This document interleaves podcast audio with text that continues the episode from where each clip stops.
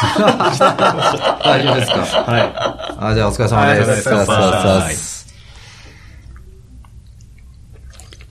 いやー、いやーお疲れ様うまいっすねです。黒エビス。いいっすねい。これ春、春限定パッケージ。春仕様朝日ですね。初めちゃくちゃピンクの 朝日。中身が一緒っていう。切れ味が一緒でございます。はい。そう、なんか前回、あの、和田さんとソンヌーさんと、あの、大谷さんの回がだいぶ長かったんで、あの、はず初の2時間オーバーの回ですね。えーなんか、果たしてアジト FM はこの路線で行くのか。スタッフ側が悲鳴を上げる。えースタッフ、主に僕がですね、編集に2倍時間がかかるから。あリニアでかかってくるわけですねリニアでかかります。はい。なんで、まあちょっとね、今日どうなるかわかんないですけど。はい。コンパクトに行きましょうコンパクトに。まあそうそう。で、まあ今回はですね、またゲストに来ていただいて、今日も楽しく話をしていこうとはい思います。えっ、と、今日は初登場のてっぺいさんです。はい。えーっと、よろしくお願いします。よろしくお願いしま。ますじゃあ、えー簡単に自己紹介を。はい。えーっと、そうですね。あの、インターネット上では大体まあ、てっぺい S っていう、まあ、名前でやってることが多いんですけど、まあ、サイボーズにの、えーまあ、エンジニアをやっていますと。で、えっと、まあ、今日の話的には、多分その、最近、えっと、2016年ぐらいから自分は、えっと、まあ、開発本部長っていう、まあ、マネージャーっぽい、まあ、VPO っぽい仕事、立ち回りをやっていて、どっちかっていうと、プロダクションのコードを書くというよりかは、まあ、マネジメントの方を中心になってるんで、まあ、ちょっとまあ、今日はそっちの話が多いのかなと思って、えーいます。はい。よろしくお願いします。えっと、あ、そして、いつものコカさんです。はい。どうも。あの、ちょっと前回硬いという意見があったので、今日は柔らかい感じでいきたいなっていう。あの、収録硬いっすよね。そうそうそういつも聞いてて思ったんですけど、そうそうなんか、そうなんですよ小川さんちょっともうちょっと、なんかね、小川さんね、大体この後大々とかに飲みに行くと、ふわーっとしか、すごいいい感じになるんで、まあ寝ちゃうんですけど、そうなんですよ。なんかね、はい。ちそょっとテンション上げていきたいいきたいと思います。はい。う。カミカミじゃないですか。そうですね。はいまあ、ちょ、今日のこの収録に至ったきっかけはですね、えっ、と、何回前かな ?2 回前 ?3 回前かな、なんかその、パッケージソフトビジネスの話を少ししたんですよね。うんあの、V さんの時、ああ、だからの V さんのブログがブログを紹介した時なんで、えっと、バックさんの回ですかね？そうですね。の時に。高山さん、高山さんの高山さんの回で、高山さんって呼んでって言われた そうですね。高山さんの回で、そうそうそう。商売の脆弱性系ね、V さんのブログを、あの、紹介していたら、その、てっぺいさんが、これもうパッケージソフトビジネスの話、パッケージからクラウド以降のうんね、経験をしていて、この話は無限にできると。おー と思って。完全に釣られました。一瞬で釣られました。すぐ小川さんからダイレクトメッセージが来て。あそうなんですよ。それ和田さんもね、なんか、出演の件だとか言って、これはもう行くしかないみたいな感じで、ありがとうございます。はい。まあ今日はね、なんかその辺の話とかもぜひしていきたいなと思うんですけど。そうねうん。はい。ちょうどもう、このあたりの移行っていうのは、もう、まさに移行をやってきたそうっていう。ですね。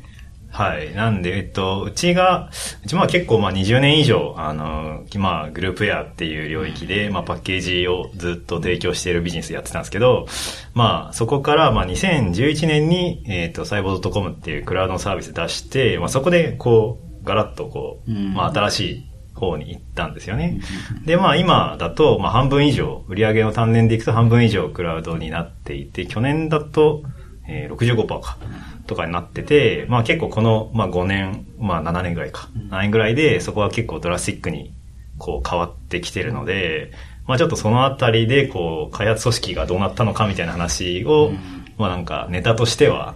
提供できるかなと。あもうめちゃくちゃ。いや、これは面白そうな話だなと思ったんですよね。いや、だ本当に、あの、パッケージビジネスってすごい大成功してですね、まあ、それで上場したわけじゃないですか。そうなんですよねで、上場後に、その、そういう大きな転はい換をうまくやった企業ってそんなにないと思うんですよね。なんで、その、でもなかなかそういう話、外に出てきてないと思うので、今日はすごい楽しみに。そうですね。だからなんか、普段は割となんか、こう、フロントエンドおじさんみたいな雰囲気が あるんですけど、まあちょっと今日はあんまそういう成分があんまないかもしれないですけどね。はい。いやですねー、確かに。そう。はいこれなんか僕らもずっとサイボーズ、グループウェア。そうなんですよ、ね客さんで。今日はそういう何かこの、あれで呼ばれてるわけじゃないではなくてですね。そう。いや、そう。で、いや、パッケージソフトウェアって、やっぱその、例えばなんだろう。GitHub エンタープライズとかもそうですけど、うんうんうんなんか、おこう、ソフトウェアを入れてもらって、振り切りで、で、オンプレに入れてもらって、うんで、インストールして、で、機能アップデートがあったらまたアップデートしてくださいね、みたいなことをやっていって、だから、ウェブのソフトウェアと、その、クラウドです、えっ、と、サポする。まあ、SARS とかもそうですけど、うん。デプロイしたら全お客さんに反映とかではないそうなんですよ、っていうのがまず、お大きい違いです。そうなんですよね。え、ちなみにあれですか？お、お二人は、これまでの会社経験上は、なんか、パッケージとか、そういうサービスとか、ビジネスってあるんですか？僕はずっと、ボヤージュグループ2012年に入って、はい。新卒なんですけど、あそうですね。もうそこからずっとウェブのあの、広告タグをいじりますという仕事をしていて、私は最初新卒で入った会社、その、あのメーカー系の SI だったので、まあ、いわゆる自宅開発やってたんですけど、はいはいはで、実はですね、あの、まあ、その流れでちょっと話をすると、私、その後 Yahoo に行ったんですけども、うんうん Yahoo! の時に、実はサイボーズさんと一緒にプロジェクトやったことがあるそうなんですよね。実はね。あの、その時、私、ヤフーにいて、で、今、あの、ボヤージュグループにいるアジオシっていうエンジニアと二人で、あの、えっ、と、ヤフーのコンテンツを、うんうん。いわゆるそのグループウェアとかに、あの、配信して、企業内のポータルページにヤフーのコンテンツが埋め込まれるっていうサービスをやっててですね、なんとその時のですね、サイボーズ側のですね、えっ、と、そのプロジェクトの責任者が、今社長の青野さんで、で、その時のエンジニアの担当者が、今執行役員やってる二辻さんなんですけど、そういう、こうだからなんかね。すごいなんか、まだ、その、なんていうんですかね、え、その、なんかこんなプロジェクトの打ち合わせとかにこんな偉い人が来るんだとか思って。その時多分まだやってましたね200名ぐらい、200名弱とかの時代ですね、多分ねうん。自分が多分入る前とか入ったぐらい、ぐらいの時代ですね。なんで、なんで私自身はその、あの、えっ、と、請負の、えっと、受託のサービスもやってましたし、受託の中でも、あるパッケージ、自社のパッケージソフト導入もやってましたし、そのヤフーに入って、ヤフーインターネットサービスの会社なんですけど、ヤフーでも、その、そういうポータル、企業内ポータルサイトにコンテンツを配信するみたいなところで、ちょっとその、あの、パッケージビジネスに近いようなところもやってたって感じはありますね。じゃあ今日はちょっと、あれですね、あの、おじさん二人がこう、鈴木さんにこう、昔話をする会にならならないように気をつけついや、いや聞つ、きたいんだすごい。でも聞いてる方も結構パッケージってやられたことない方多いと思うんで。そうですね、難しさはあるとは思います。はい。そうですね。まあちょっとそういう話ができればと思うんですけど、なんか大きくは、なんかまずビジネスモデルがこう変わるっていうところと、そのアーキテクチャというか、その技術的なところの変わるっていうのが、まあ多分大きくは二つあって、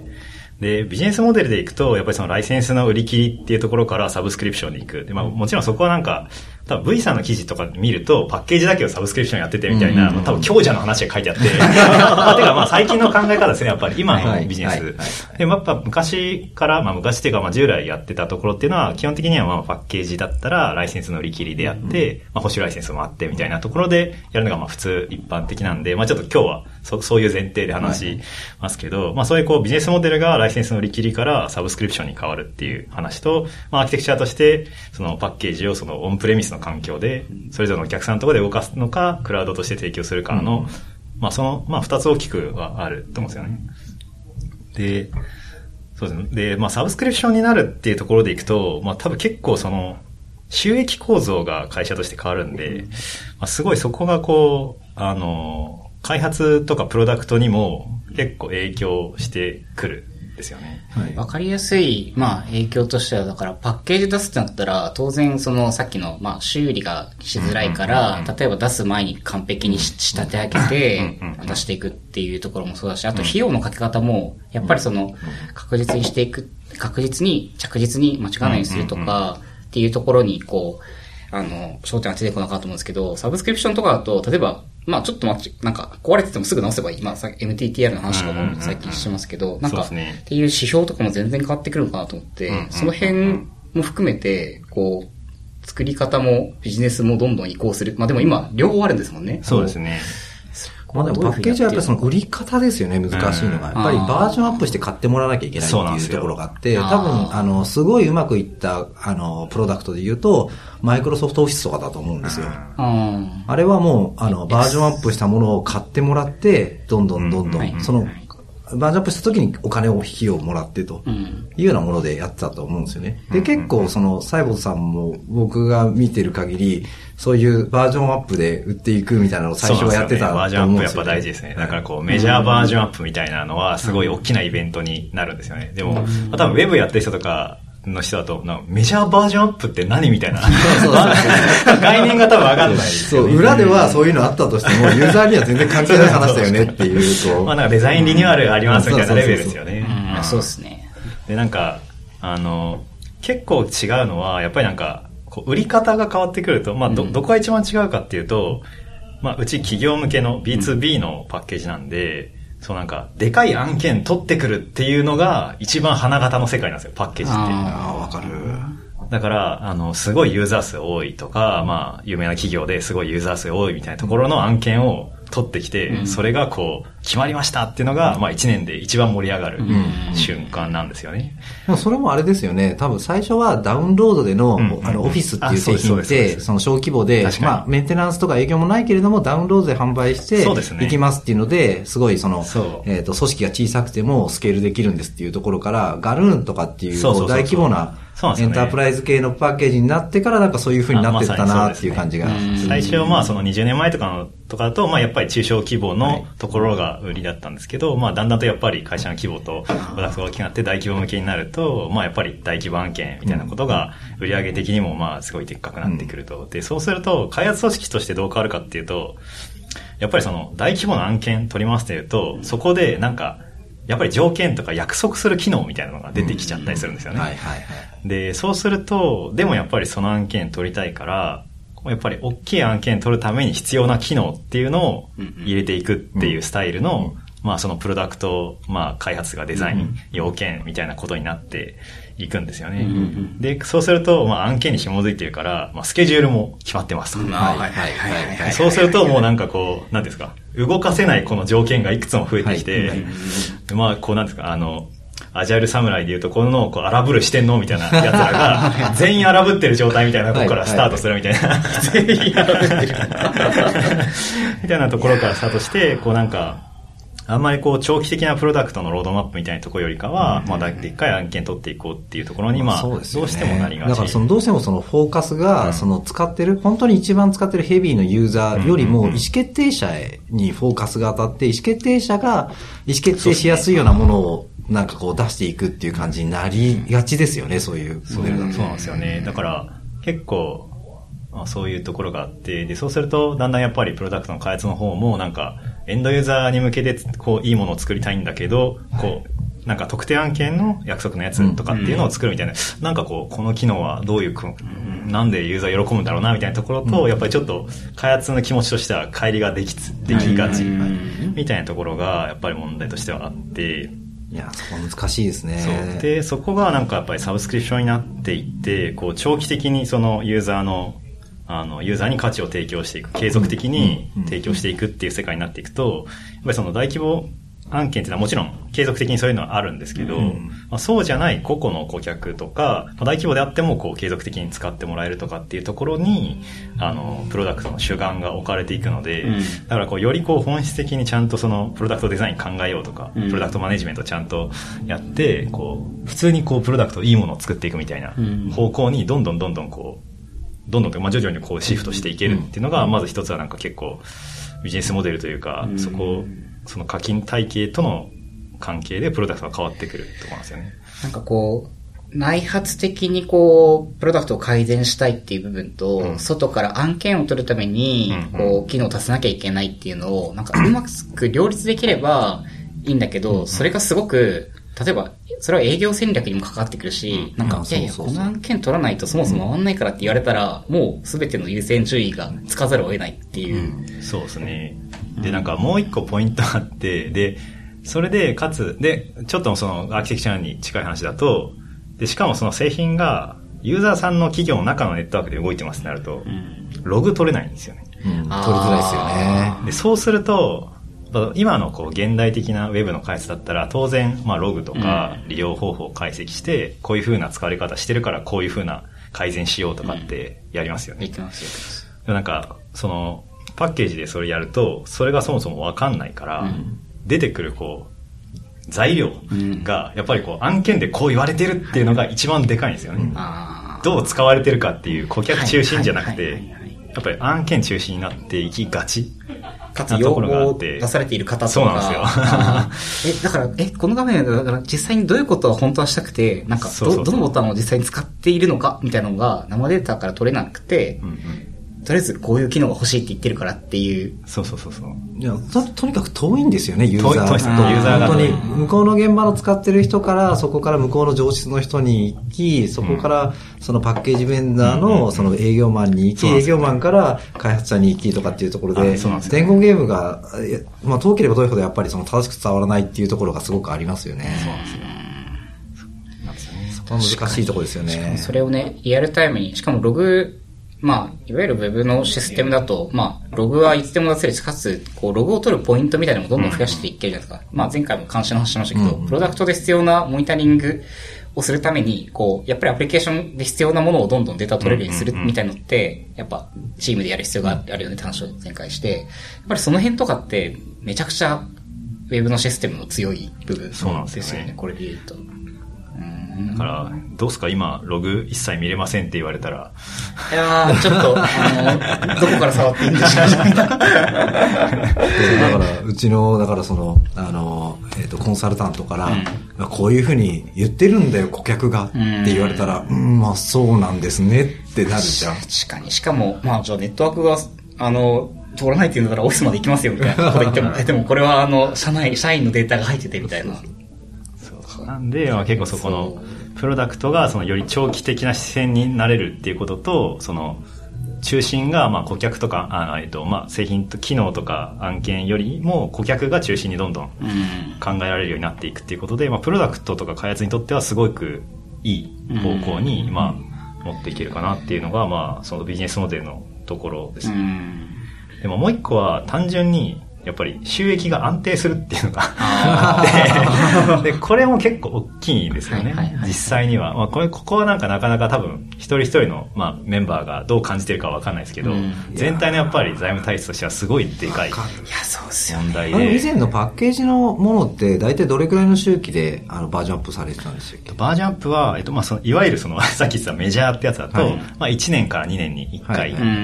バージョンアップするでそのタイミングで大体こう、そうなんですよね。一気にこう売り上げがガンって上がるっていうところですよね。とか、そうですね。なんですよね。で、なんだけど、そこにもうついていくのをやめたって人は、そこはもう払わないんで、だからはいボコボコボコボコしたはい感じになって、その、この前ちょうど先週かな、そのうち決算発表があって、そこでまあ最新のこうグラフが出てたんですけど、はいあの、ユーザー数はずっと、右肩上がりでずっと伸びてるんですね。はいはいはいだけど、売り上げは、実は結構途中にガタガタしてる時期があっはいて、その時期は何かっていうと、やっぱユーザー数は増えてるんだけど、サブスクリプションじゃなかったから、バージョンアップしない人とかはお金払ってない時期があるんですよね。はい。はい。だからそういう、こうなんていうか、収益がこう安定しないっていうところがやっぱりあって、うん。でそこがこうサブスクリプションになっていくと、そうなんか収益がまあ、課金してる限りは、そうですね、うん継続的に、こう、収益を得られるっていうところがまああって、でもパッケージの方ってそのメジャーバージョンアップの時って、なんか確か私が聞いた2011年ぐらいの時って、その、マイクロソフトオフィスと同じように、メジャーバージョンの奇数を開発するチームとグッズ開発するチームっていたんじゃなかったでしたっけ？あ TikTok 的な。違いましたっけ？あえっと、多分メジャーのじゃなかった偶でしたっけ？数偶数ではなくて、多分そこの中で、こうなんか、えっと、マイナーバージョンアップのチームとかと分かれて、はい並列でやって感じでしたかね。多分そうだと思います。そうですよ。で、うん、そこはなんかあって、多分そそこは地地味にというか、多分一番みんなに聞いてくるのが、単純にこう、給料とか、あと会社のオフィスがちゃんと良くなるとか。そういうところにこう対してこう投資をしやすくなるんですよね。だから前だったらこう今年は収益が上がりましたってなっても次の年どうなるか分かんないわけなんで全部をそこの投資に回せないんですよね。うんでも今だとこうサブスクリプションで安定してこう伸びていくことが分かっている。うんまあ、そのとこうそこのできるものは全部投資に回せるのでそこがこう違うところですね。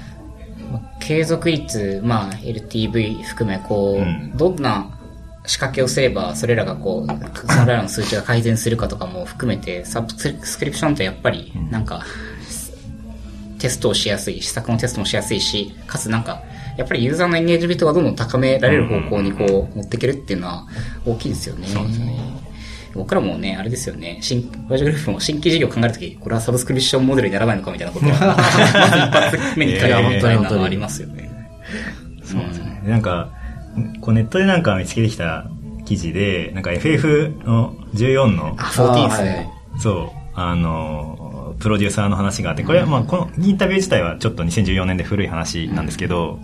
ああの、まあ、ゲームの業界だと多分その、えっと、まあ、フリートゥープレイっていう、その、まあ、基本無料で課金するっていうパターンか、そのサブスクリプションで継続課金かっていう、まあ、ような課金モデルがあって、で、ここのこう、吉田さんっていうこのプロデューサーの人は、まあ正直ちょっと自分はこのゲームやってないんで、あの、元気プレイヤーだってちょっと僕、ヘビープレイヤーなのでちょっと話すと1時間終わっ で、ここは主にその開発側の話が書いてあって、インタビューでは。あの、要はこう、まあフリートゥープレイもいいんだけど、その、継続課金の場合は、やっぱりその開発チームが収益に対してこう安定的に、こう、開発活動できますと。で、そうすると、長く長期的な視点で、ずっとこう良質のコンテンツを開発していくっていうことが、まあ開発組織の体制としてできるんだみたいなことが書いてあって、いやまさにそれはすごいこう実感しているというか、ここがそのユーザーに対しても嬉しいことだし、継続的な開発をする組織としてもすごい嬉しいっていうところ。いや、そうですよね。うん、結局なんか、MMO とかだと、まあほとんど MMO ってないんですけど、なんかこう、そこのえっ、ー、と、電撃オンラインのファイナルファンタジー14 2014年の GTC の記事ですけど、だと、その、なんだ、やっぱり、継続的にゲームをどんどん強くしていって、競合優位性を作るために、開発チームをどんどん強くしなきゃいけないと。なんだけど、まあ、フリーツープレイすると結局、まあなんか、アイテム課金もそうだし、ユーザー出力ための課金みたいなもので、まあ、その、全員が強くなるような環境にできないし、かつ、その、結果、見込み収益も読めない。だけど、まあ、サブスクリプションにするとやっぱりユーザー数が安定すれば収益が安定するから、開発チームの投資規模みたいなものを、まあ、すごく作りやすくなると。その結果、なんかユーザーの遊びをどんどん多様化させていっても、そのゲームをどんどん継続する方向にさえなっていれば、どんどんゲーム自体の、まあ、競合優位性が増していくみたいな、まあなんか、そういう話なんですよね。まあ、そうじゃない、多分サブスクリプションじゃなかったら、うん、あの、麻雀出てないですよ。麻雀ね、いやー、ちょっと麻雀の話しちゃうと、いや、このね、ファイナルファンタジー14っていうゲームちょっとおかしくて、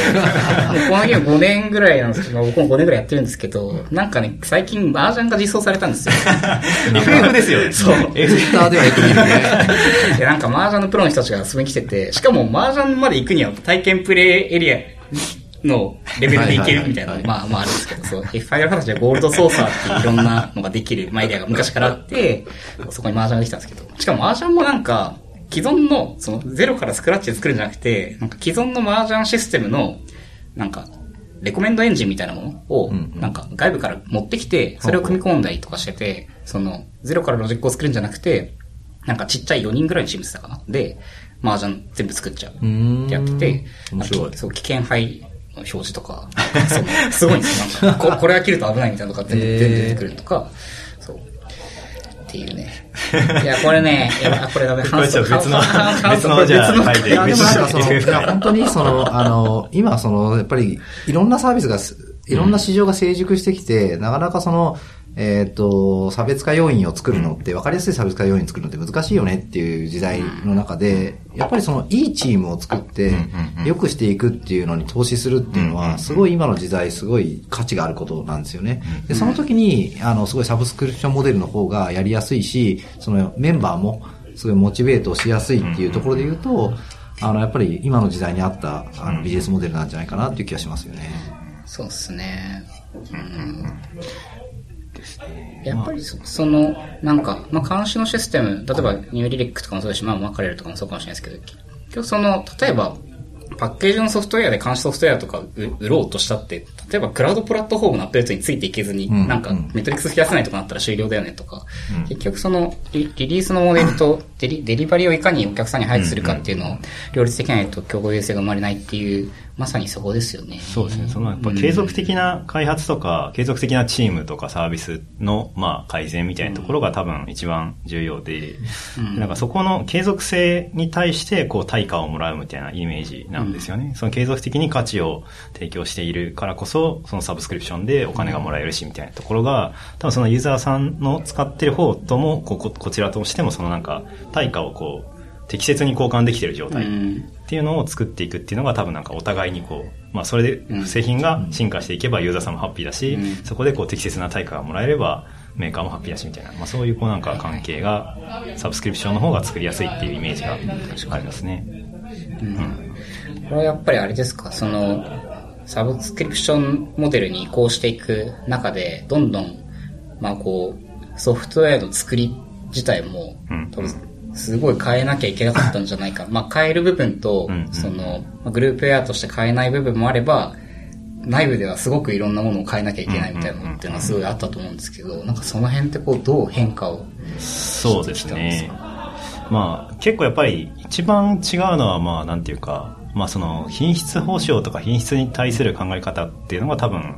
一番違うかなと思っていて、まあさ、まあ最初に話が出ましたけど、まあやっぱりその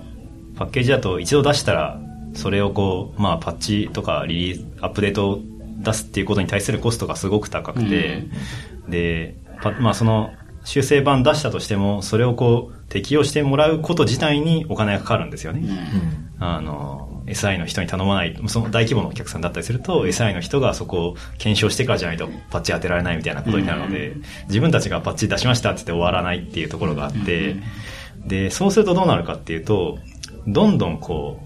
あの、ウォーターフォール的な考えになっていくんですね、どうしても。はいはい。で、リリースする前の品質をいかに上げるかっていうところが勝負になってくると。で、そうすると、やっぱり、あの、開発期間はどんどん伸びていって、テスト期間も伸びていって、みたいなところにこう、よりこう、重厚長大な方向に持っていくんです、あの、行くんですけど、あの、それってやっぱりこう、まあ、開発チームとしては結構辛いところはあって、で、多分そこで行くとメジャー、まあさっきの話でこう、1年単位ぐらいの、まあ、半月から1年半ぐらいの単位で、こう、リリース、1個の大きいリリースは回していくみたいなところになって、まあ、最初の、こう、まあ、半年ぐらい、こう、開発期間をかけて、まあ、こう、3ヶ月、4ヶ月テスト期間がありますみたいな、そういう、そういう、こう、世界観で、うん。あの、時間軸が動いていってたんですよね。で、そこから、でも、クラウドになったらそうじゃないよね、と。うん。あの、いつでも自分たちでアップデートできるし、っていうことで、そこがこう、どんどんどんどん、あの、クラウド化してから、あの、リリース期間がどんどんどんどん短縮されていって、どんどん短くなっていって、で、それからこう、まあ、それと同時にこう、でも、最初はウォーターフォールのまま、リリース期間をどんどん短くしていったんですよね。うん。今の開発期間を、じゃあ半年にしよう、3ヶ月にしようみたいな。で、そうなってくると、でも3ヶ月とかで回し始めて、これウォーターフォールなのままじゃ無理だねって気づくわけなんですよね。で、そこで、こう、だんだんと、こう、アジャイルとか、スクラムとかっていう話が、こう、メンバーがいろんなところから引っ張ってきて、これを導入してみようとか、あれをやってみようみたいなことがチャレンジが始まって、で、まあ、今はもうほとんどのチームが今、スクラムでやってるかな、っていう感じに、こう、なっていったっていう、こう、あの、順番でこう、変わっていきましたね。そこって開発チームだけを変えるのは、うん。まあ、割とそうだよねってなるんですけど、でも、本当の意味でアジャイルなチームを作ろうと思ったら、開発メンバーだけじゃない人たちを巻き込まないという、まく、部門を横断しないとうまくいかないっていうところあるじゃないですか。そのあたりすごい、なんか、一般的にはやっぱ苦労してる会社とか組織が多いなとは思うんですけど。そうですね。そこで行くと、うちがこう、まあ、ラッキーだったのは、あの、プロダクトマネージャーっていう役割がもともといたんですよ。はいはいはい。で、まずそこが、こう、なんていうか、結構多分スクラム導入とかでよく聞くのは、うんうん。えっと、プロダクトオーナーが定まりませんとか、はいはいはい。えっと、プロダクトオーナーは一応役割作ったんですけど、実は別に偉い人がいて、このステークホルダーの言うことの方が実は重要なんだけはいはいど、仮に偽名でプロダクトオーナーがいるんだけど、その人権限持ってませんみたいな話とかはよく聞くんですけど、うちはもともとプロダクトマネージャーっていうのがいて、その人がちゃんとその、あの、まあ、バックログの優先順を決定できるっていう状態にはなっていて、なんで、そこは結構あったので、えっ、と、まあ、そこが決まってれば、開発チームとプロダクトオーナーの中で、うんうん。えっ、と、回していければ、基本的にはまあ、その、ビジネス的なところについては、まあ、プロダクトオーナーはまあ、責任は持っているので、うん。まあ、そこはなんか、うちの場合はそこが結構うまく回った要因の一つかなと。うん。でも、もう一個はそのなんか、スクラムとかアジャイルとかを進めていく中で、まあ、結構そのなんか文化的にうちの会社の文化と割と親和性があるところがあって、うんあの、結構ボトムアップ的にどんどんいろんなチームに進んでいったことところがあって、うんまあそこもまもともとそういうこう、うちがまあチームワークだとか言ってる だところもあって、まあ結構考え方がみんなすんなり入ってくる。でもその、プロダクトマネージャー、その、開発出身の、あれですよね、うん。てっぺいさんも、キントーンのプロダクトマネージャーでしたっけ、ですよね。で、まあ、その開発出身の人がプロダクトマネージャーだったらすごいすんなりいくと思うんですけど、まあそうじゃないそうですね。方もいらっしゃるわけですよね。バックグラウンドは、まあ、あの、営業出身の人もいるし、はいはいうんえーっと、営業出身でそのパッケージビジネスの営業をやってる方のうん、その、マインドセットを、こう、変えていくって、え一般的には難しいと言われていると思うんですけど、そうですね。まあ難しいところもありますね。まあただまあ、まあビジネス的にも、チーム的にも、アーキテクチャ的にも、まあ変わっ、すでに変わってしまっているので、おまあ、そこはなんかまあ、やっていくしかないみたいなところが あると思いますよね。いや、いいですね、でも。うん今、プロダクトっていくつあるんでしたっけ？大きいプロダクトだと、まあ一番大きいのはやっぱりと、まあガルーンとキントーンとオはいフィスっていう、はいはいはい。うんまあその三、まあ一番、三つがまあ一番はい大はい。きい三つですかね。それぞれにプロダクトマネージャーがいるっていう感じなんですね。っていう感じですね。うんうん。で、そうですね。あとは、そうですね、あの、まあ、パッケージとクラウドの、まあ、アーキテクチャの調の違いだと、まあ、結構アーキテクチャの柔軟性っていうところがあって、えーっと、クラウドだと、まあ、要は自分たちで一番もう最高の、うん俺が考えた最高の 設計をやればいいじゃないですか。そうですね、そうですね。確かに確かに。なんだけど、それを、えっと、構築したり運用するのが、もし別の人だとしたら、うんうんうん。でしかも会社の人じゃ、社内の人じゃないんですよ。はいはいはいはい。パートナーさんが。構築するとうんなった時に、一気にやっぱりそこで取れる設計のやり方、うん。アーキテクチャの取り方っていうのは結構もう限定されてきて、うん。そうだね。でさっきのビジネスモデルで言うと、その、やっぱりその、大きな案件を取ってくることがすごい重要だってなった時に、うん。いや、この顧客のこの環境がっていうふうに、しかもそれを、あの、直接営業が言われるんじゃなくて、パートナーを挟んで言われると、しかもそのパートナーもよく売ってきてるパートナーだからとかってなると、すごいその、全体の数で言うと少ないし、自分たちがやりたい方向ではなかったとしても、そこを選択しなきゃいけないみたいな場面で、また出てきそうですよね。で、まあ結構その現行のアーキテクチャをあまり変えることに対するコストがやっぱり高かったりとかして、っていうところがあるんですけど、まあそそういうところがこうだんだんとクラウドになっていって、うん。自前で運用したりすると、あの、こう自由度がそこの部分が上がったりとか、うん。あまあしていくっていうところはまああったり、あとはその、まあさっきの話でログが取れる取れないみたいなところが、ログが取れるようになって、なったので、じゃあ、ログ基盤を社内で作って、うん。あのそこをまあ分析できるようにしようとか、うん。で、そうすると、まあ、だんだんとそのプロダクトマネージャーとか、マーケティングっていうところの人たちが、ログを使って、プロダクトをもう企画とかデザイン考えようっていうところが、どんどん、あの、発展していって、みたいなところが結構、クラウド化したことによって、こう、こう、なんていうか、レベルが上がっていった感じはありましたね。いや、そのショーノートにリンク貼ってある、その、サイボウズオフィスの動作、あの、可能な環境のところのサーバー OS とか、お、Windows 7とか動くんだとかって思うわけじゃないですか。32ビット版の Windows 7で動くんだみたいな。そう、そうなんですよ。ね。こういうの全部サポートするっていうのはなかなかしんどいですよね、やっぱり。ねはい。でもまあ、あの、クラウドだったら自分たちの、その環境だけで動けばいいっていうところがあるんで、まあそこでこう、そこにこう特化してやっていけるっていうところがあったりしますね。確かに、自分たちがメンテナンスしてないサーバーで動くソフトウェアを書くってしばらくしてないですね。まあなんかそのオープンソースでなんだろう、なんかフレーントのプラグインを入れてもらうとか、なんかそういうの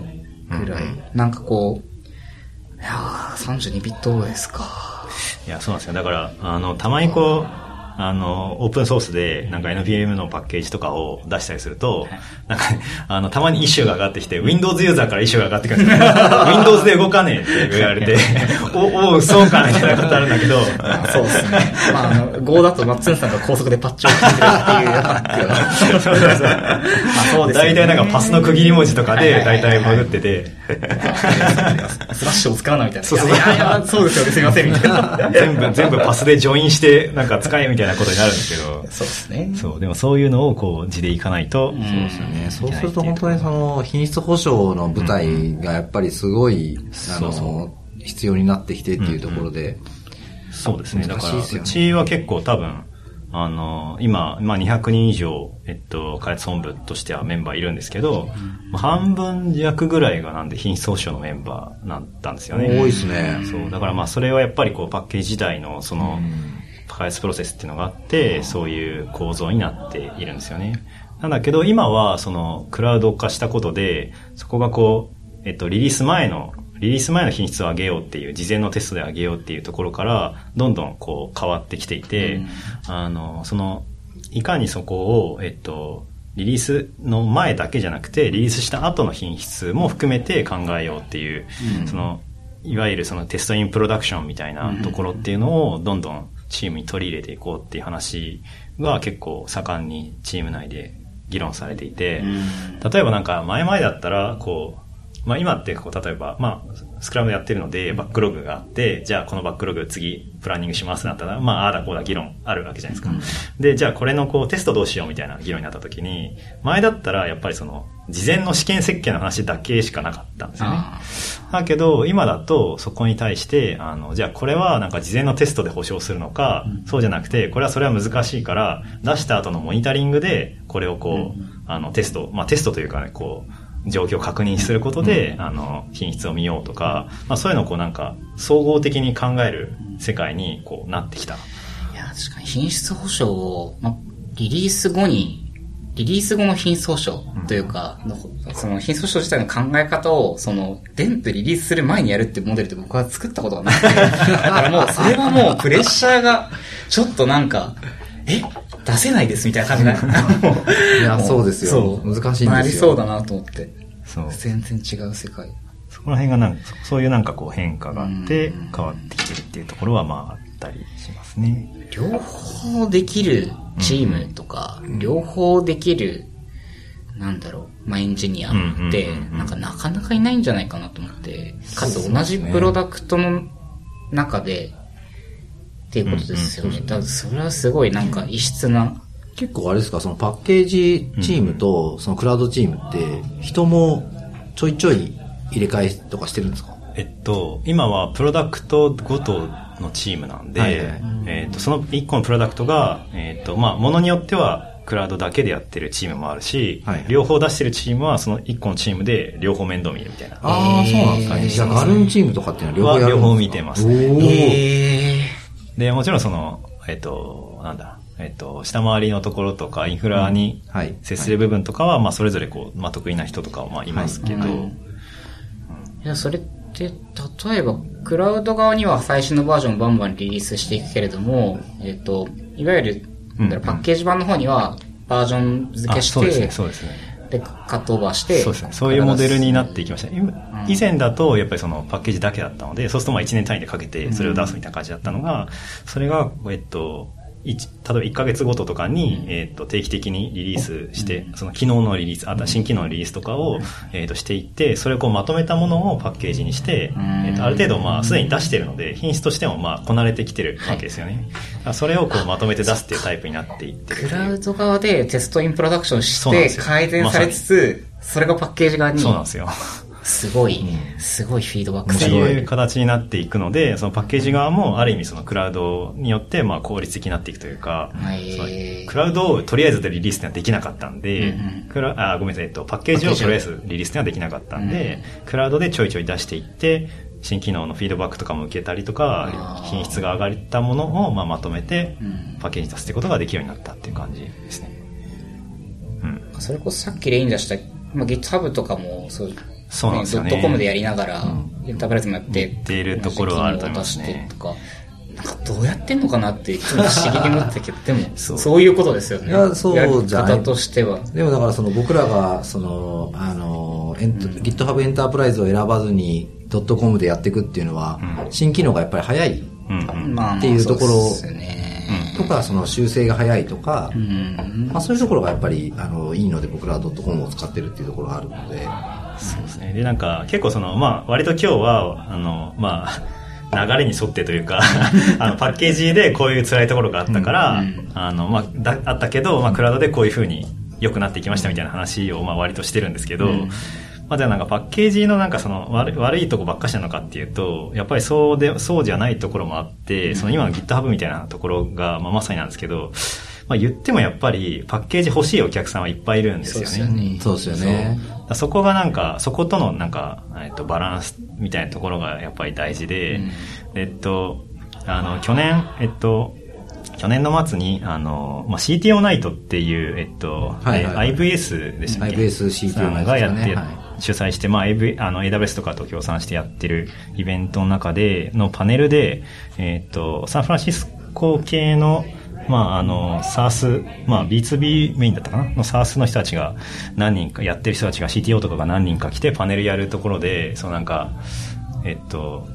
いわゆるエンタープライズ版、うん、まあ、オンプレ版ですよね。その GitHub に対する GitHub エンタープライズみたいな、それをなんかやったっていうことにはどうなんだっていうことがちょっとなんかテーマとしてこう上が上がったというか議論になって、でなんかシグナルサイエンスっていう、えっと、多分これあの、セキュリティの和風の SARS だったかなと思うんですけど、うん、の CTO の人がなんか、初期の、そのリリースの初期の頃になんか、かその、大口顧客に要求されて、うん、オンプレ版を作ったと、パッケージ版を作って、これがうちにとっての歴史的にはちょっと、あの、失敗だったみたいな話を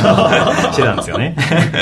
で、すげえこれよくあるあるで B2B で SARS やると、やっぱりなんか大口顧客の人はセキュリティがやっぱ厳しいので、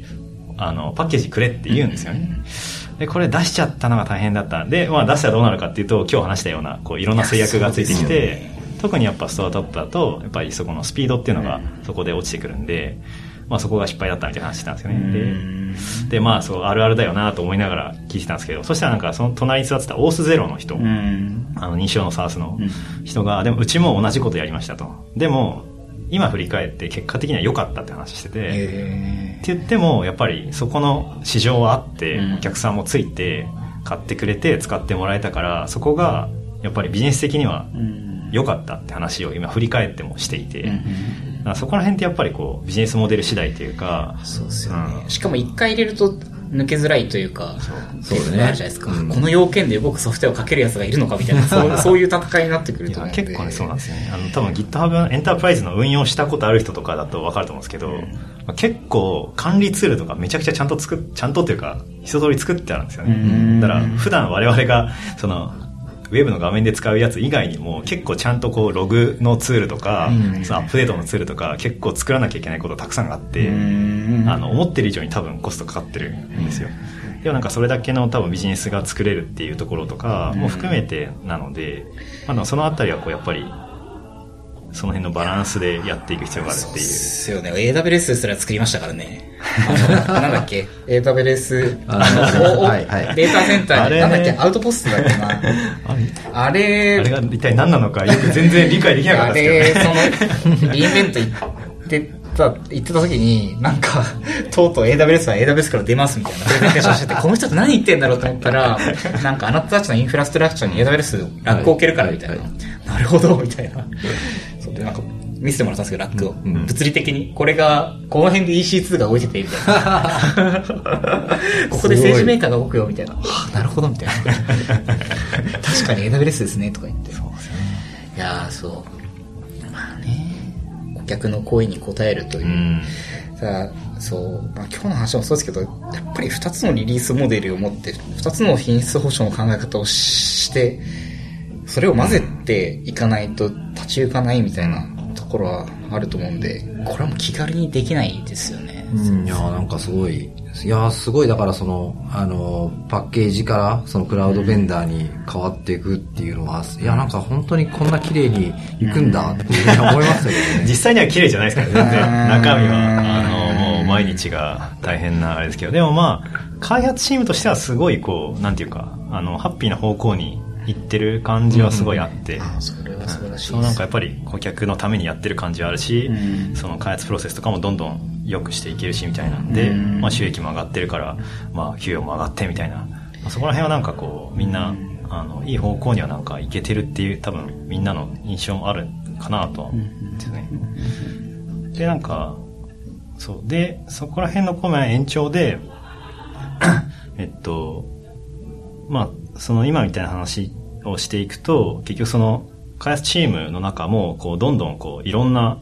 ことができなきゃいけないと。で、クロスファンクションなチームを作って、顧客に向けて、えっ、ー、と、顧客の価値をこう、どう上げるかみたいなところっていう風になっていくと、以前は、その QA は QA 組織があって、しっかりと品質訴訟をする、その品質訴訟の期間も分かれてるから、その何ヶ月間の中でこう徹底的にテストをする。で、逆に作る方は作る方で作る期間に作るみたいな、そういうこう、なんていうか、縦割り的な、えっ、と、フェーズで分かれていたのが、今度はこう、どんどん素早く作って、素早くリリースして、プロダクトの価値を上げていこうっていうふうになっていったので、まあ、こう、職能の壁をこう、どんどん壊していって、チームとしての活動をどんどん高めていこうっていうふうに、こう、社内が変わっていったんですよね。で、まあ、そこでこう、なんか、それの流れでこう、今回変わったのが、そのなんか、まあ、上げてもらった、あの、組織変更して部長がいなくなりましたっていう、はい、ところに、まあそ、その流れがそこで繋がってるっていう。サイボーズインサイドアウト。の、それそう、このブログがパッと目に入ってきて、先々週ぐらい、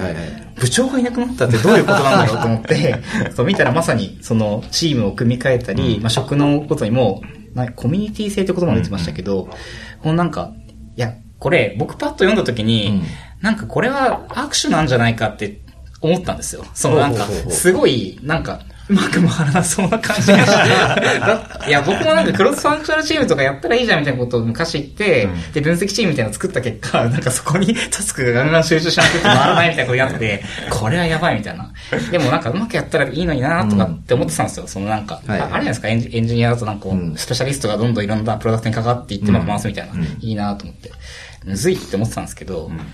でも、その、ここまでの話でいくと、その、やっぱりリリースもモデルの変化もあるし、そもそもビジネス上クラウドビジネスに移行していくっていう変遷を経ながら既存のパッケージもありつつみたいなとこって、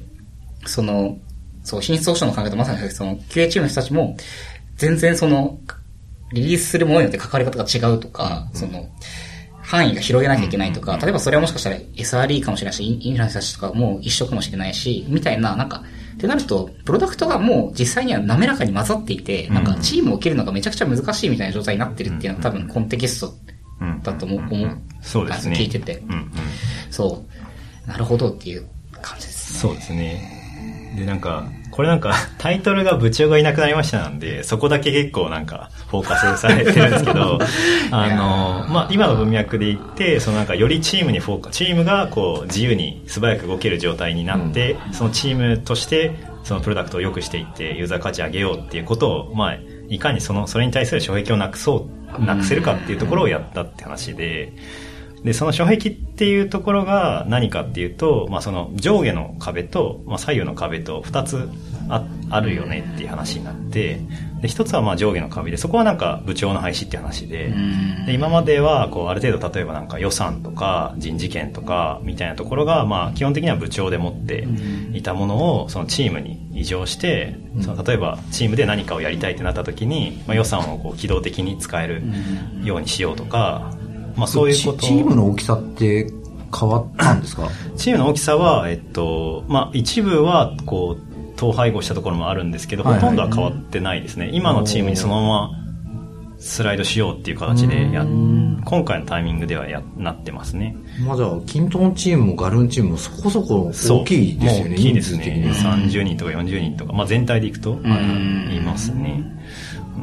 うん、ですね。っていうのがまあ、まあそういうこう上下の壁みたいな話と、うん、で、もう一個はその左右の壁で、これがさっき話してたその職能ごとの壁。はいはい、今までうちは職能組織だったんで、うん、まあ、えっ、と、まあそのエンジニアの部、まあ開発部って言うんですけど、まあエンジニアの部と、まあいわゆる、まあ、えっと、プログラマーという意味でのエンジニアですね。プログラマーの部と、まあ QA の品質保証の部と、デザインのえっ、ー、と、と、えっ、ー、と、プロダクトマネージャーの部みたいな、うん、まあそういうこう職能ごとに分かれてて、それはこう、あの、マトリックス組織になってて、うん、えっ、ー、と、それを横串で繋いだものを、まあ、プロダクトのチームみたいな感じでやってたんですけど、まあ一応部の盾もあったんですよね。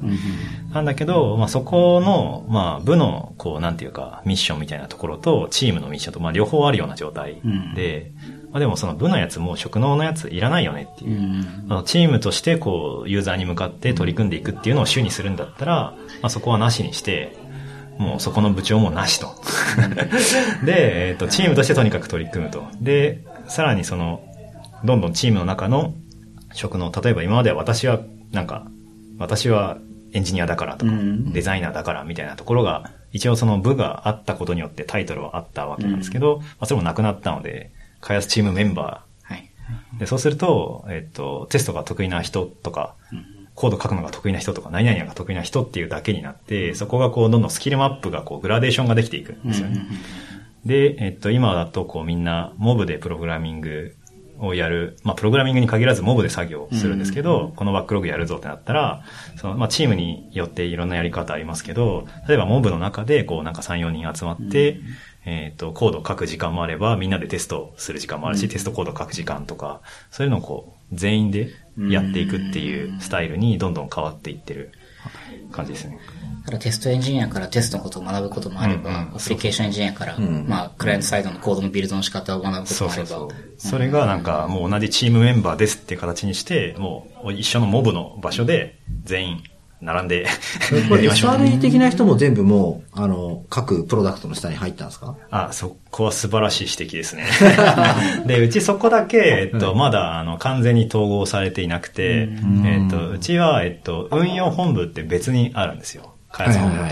なんで、その、運用基盤って言ってるうち、本当にインフラの、なんていうか、基盤を触ってる人たち、えっと、は、えっと、あの、違うチームにいます。だから、えっと、山本さんとかがそうです、そうです。そこの、あの、もうサーバーとかネットワークとか触っていたりとか、はい、あるいはそこの一個上の仮想化のレイヤーとかをやってる人たち、はいはい、そこは、えっと、別の本部になっていて。開発環境とかはもうプロダクトチームの方で、あの、好きにやれるんだけども、本当のお客さんのデータが入ってる本番環境については、そういう専任の運用部隊がいてみたいなところ。で、そうですね。で、そこの、やっぱりそこの二つの壁っていうのも、やっぱり課題にはなっていて、うん、まあ、まあ、ここは多分なんか世の中一般でいうとこのまさにデブオプスの壁だと思うんですけど、それに対する、まあ、その取り組みっていうのもなんかずっとやってて、あの、でもまあ、そうは言ってもこう、やっぱりセキュリティとか、そうですよね。えー、とそこはすごいしっかりやってるなと思って、一回あの、ご相談させていただいて、あの、見学行ったことがあるんだけどね。あ、そうなんですはい。いや、でもやっぱすごいしっかりしてるなやっぱりその、ビジネスでお客さんのデータを扱うってなると、やっぱりなんか、まあ、それこそコンプライアンス的に、こう、あの、ISO なんちゃかかんちゃかとか、まあ、そういう世界になってくるんですよね。だからやっぱり、ある程度こう、ちゃんと守らなきゃいけないんですけど、で、それ、で、そこのやっぱり、ちゃんと守っているっていうところの、この、えっ、ー、と、枠組みがあったんだけど、それに対して、その去年、そのうちの開発本部の開発のメンバーも、その枠組みに全部入るっていうのをやったんですよ。うん、具体的にはその ISMS の枠組みの中、今までは運用のインフラのメンバーだけが入っていたから、そのメンバーだけが本番データには、だけしか触れません。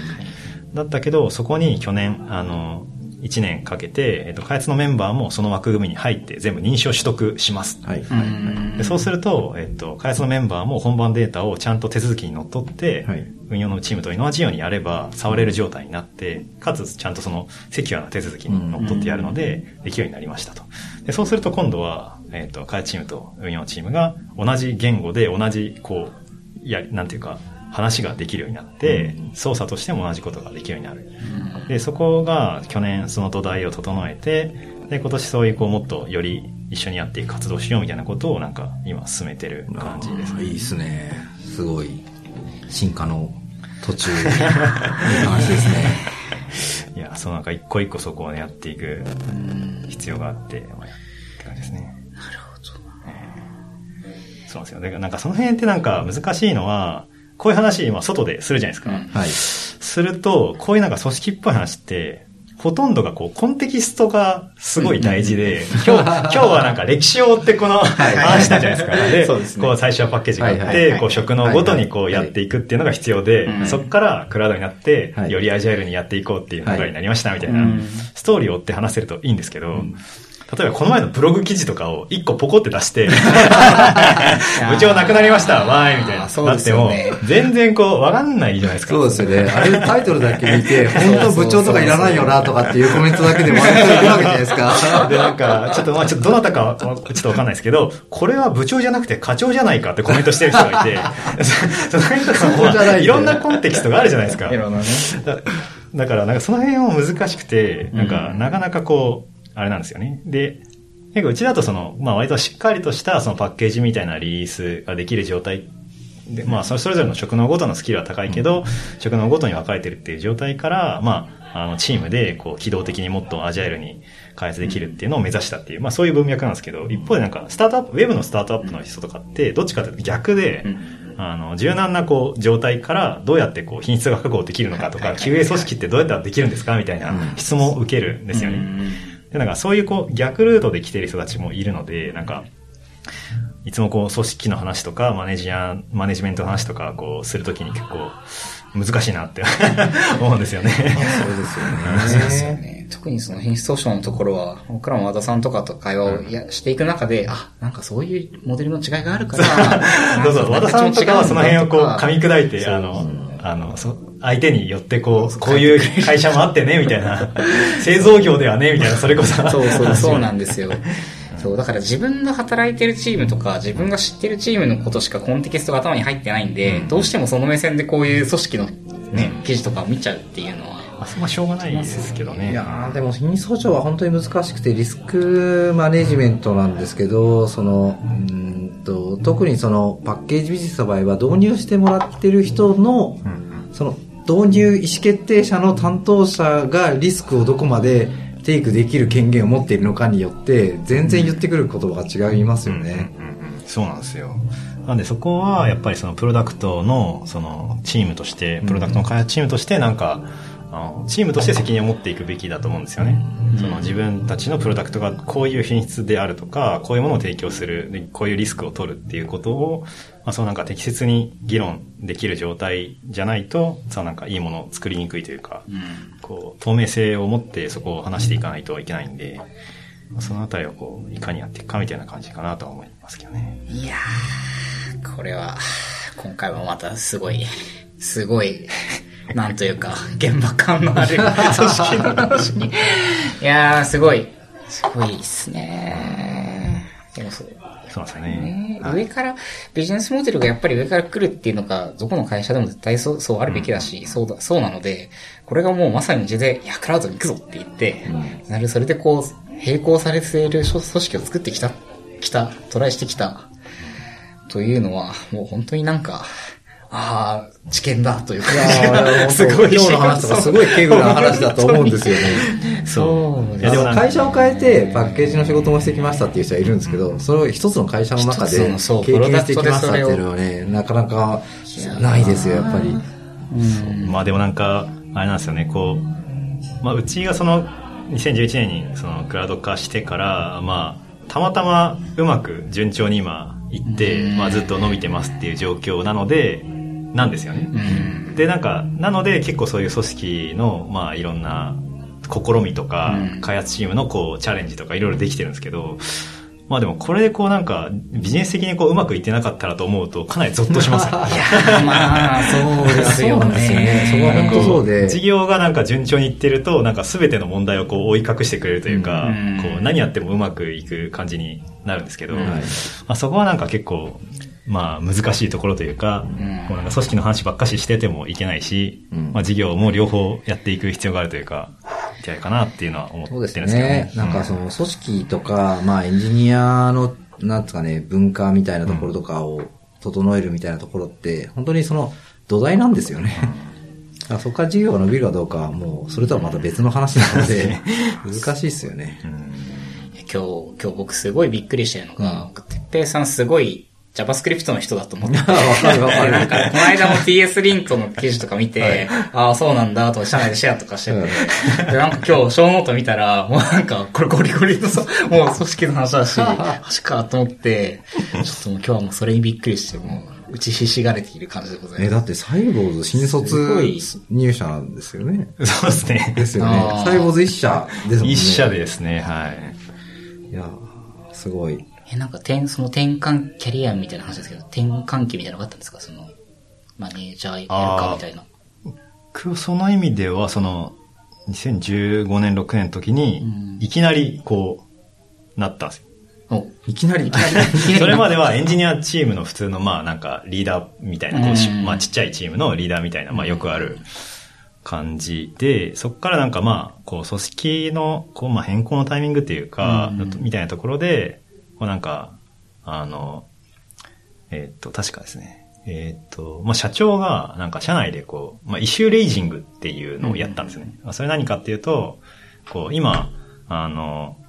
まあ、この、社内で今問題だと思っていることとか、こう改善した方がいいことっていうのを、こうなんか全員ここ、あの、好きなだけ登録してくださいと。あああ、はい。投票箱みたいな。うん投票箱じゃない、あの、て提案箱みたいなはいはい。やつを作って、で、それにこうなんか、たくさん登録したんですよね。あ。そしたらなんか社長に呼ばれて、これどうどうするんだお前と。みたいな話をなんかして、まあそしてそう、そうこうしてるうちに、じゃあやるかって言われて、ええ多分あれですよね。だから前年2015年が、あの、青野さんがその、そうですね本部長100人100通りの、うんあーそうですねなんか働き方ができる会社にするぞって、なんか言言ってた時ですよね。そうですね。まあ、そうですね。そのあたりぐらいから結構そのなんか働き方みたいなところがうちで割とフォーカスされたりとかアピールしたりすることが多くなってた時期ですかね。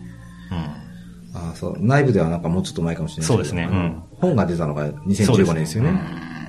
なんでまあ、そのくらいの時にこう、まあどっちかっていうと、あれですね、そう。いやーあれですね。だからその、もっとこうすればいいじゃんっていう思いは持ってたわけですよね。そうですね。だからなんか、あんまり自分はそんなにこう、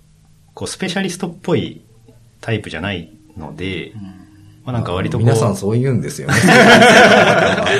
本当にそう。本当にそう。なんで、まあこうなんか、あの、空いてるところに行くっていうか、こう、やる人がないけど、大事な、これ、これやったらみんな良くなるのにみたいなことを、まあ割と拾うというか、やりたいタイプなので、まあじゃあそこやるかっていう感じでやっかっこいいてました。ね。なんかだんだんプロフェッショナルな仕事の流儀みたいになってきましたね。人フェムも。わかります。なんか、やっぱりそういう人がチームにいるとすごい助かるし。いやーそうだね。うん自分もそうだし。いやー。BGM も流れてきた。あ そう今日、今日ちょっとボヤロ今日ね、ボヤロックちょっと元気すぎる。うちのあじゃあバンドサークル明日の夜が本番なんで、今日練習やって今日。今日、そっか、リハーサルなんですね。今日、今日大丈夫か？これ録音。ずっとだいぶ BGM でだいぶ入ってる感じがする知れないけど、なんとかします。なんとかなんとか。いやー、あっという間に、あ、1と目1時間ですね。取れ高大丈夫ですか？あー、バッチリです。いやーいい感じだと思いますす。エモい流れになりましたね。え、もう大事ですね。そんな感じですかね。はい最後にじゃあ、宣伝でもして締めますか？なんかありますか？宣伝。宣伝ですか？採用あー絶賛採用、全絶職種賛募集中ですか、はいそうですね。あ、今日話してないとこだと、んえっと、まあ、そのなんか、えっと、まあ、そういういろんな流れになって、で、なんか、結構専門家のチームとかがいくつかできできていったっていうか作ったんですよ。なんで、もうこう、まあ、その、安定的にこう、収益が上がって、で、そのプロダクトチーム以外にも、こう、もっとそういういろんな人採用しようとして、チーム作ろうっていう流れの中で、あの、例えば、フロントエンドのエキスパートチームとか、センサー性向上チームとか、モバイルエキスパートチームとか、あの、そういう、こう、いくつかのチームができてきていて、まあ、そういう、こう、なんか、俺こういうのを特化してやりたいんだけど、みたいなことがある人、まあ普通のウェブアプリやりたい人もいいですし、そういうなんか俺こういうのすげえ強いんだけど、これを活かしてなんか、どうすか？みたいな人もなんかぜひこう、アピールしてもらえれば。プロダクトのチームに開発者はもちろんいるんだけれども、プロダクトを横断したエキスパートもある程度、あ、はい、の、そうい。う作っていきたいっていうイメージチームはいそういうのを作ってその辺こう、はい全体の何割ぐらいがエキスパートとかっていうのは構想あったりします。ああ、何割みたいなこと考えてないです。けどね。まあでも、今どうですかね。でもまあ2割ぐらいですかね、今。ああ、わかります。僕も1割2割ぐらいかなっていう思ってるんですよね。でもその他にもでもラボもあるじゃないですか。あ、そうですね。ラボもありますね。で、ラボはまたちょっとまあ視点が結構。ラボはもうちょっと遠い未来だと思うんですけどより長期的な視点でやっていくようなところですね。ラボ懐かしい。僕、大学院の時に2ヶ月ぐらいいたんですよ。え週ラボザボに週1で大学院の時 あそうなんになんか遊びに行って、なんかアプリ、あ、なんだっけ、アドビのなんかで、なんか、なんか UI 作って、プレゼンした記憶があります。今でも全然遊び来てもらって全然いいっすよ。はい。そう、西尾さんとか。はいうん。いやー一応西尾さん今自分と同期で。あ、そうなんですね。はいこの前のインタビュー記事も西尾さんとーあ、インタそうビューですよね。西尾さんと計はい算されてると思って。はい。そう。いやーすごい。ぜひ、スペシャリストの方々。はいよろしくお願いしますはい。じゃあ、そんな感じですかね。はいあ宣伝、あれこれいつ、伝いつ公開されるかによるんだけど。僕のあれによります。そうだよね。今週、来週ぐらい。来週、そうですね。あの、3月14日、うん。来週の木曜日に、大阪でやるイベントでは、登壇していきます。あの、なんか Yahoo さんがやってるミックスリープっていうやつの、えっ、と、CTO ナイト関西っていうのがありまして、そこで、えっ、と、Yahoo! とかフリークアウトで CTO を歴任した明石さんと、あとはベース CTO の、あの、F シンさんと、あの、一緒にパネルディスカッションしてくるんで、あの、関西に、あの、在住の方はですね、ぜひ遊びに来てくれると嬉しいです。はい、ぜひ。はい。ということで、じゃあ、えっと、今日のショーノートは、 ajito.fm スラッシュ43でご覧いただきます。えっと、iOS、Android、ポッドキャストアプリで聞きますので、ぜひよろしくお願いします。えっと、ハッシュタグ、ハッシュ ajitofm なんで、今日の感想などなどお待ちしてます。はい。じゃあ、今日のゲストは、えー、てっぺいさんとコアさんでした。はい、ありがとうございましたありがとうございました。